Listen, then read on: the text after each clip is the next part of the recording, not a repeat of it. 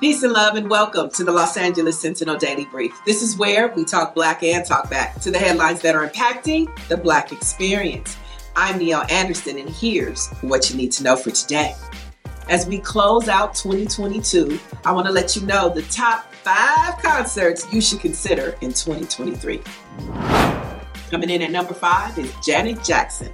She recently announced the Together Again tour now, Jackson will perform all of her hits in several arenas across the U.S. from New York to LA. Jill Scott re embarks on Who is Jill Scott for the 23rd anniversary tour. Now, the Grammy winner will perform her entire debut album from front to back, and that tour starts in February and will conclude in June right here in Los Angeles at the Hollywood Bowl. Usher continues his reign in Las Vegas, and it's the perfect getaway excursion for dinner and a show, and a little gambling too.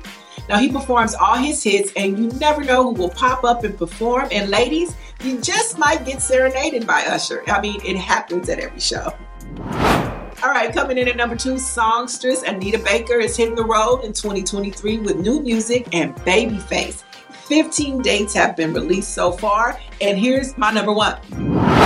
They're calling it the Legacy Tour. New edition is hitting the road next year with Keith Sweat, Guy, and special guest Tank will be joining them.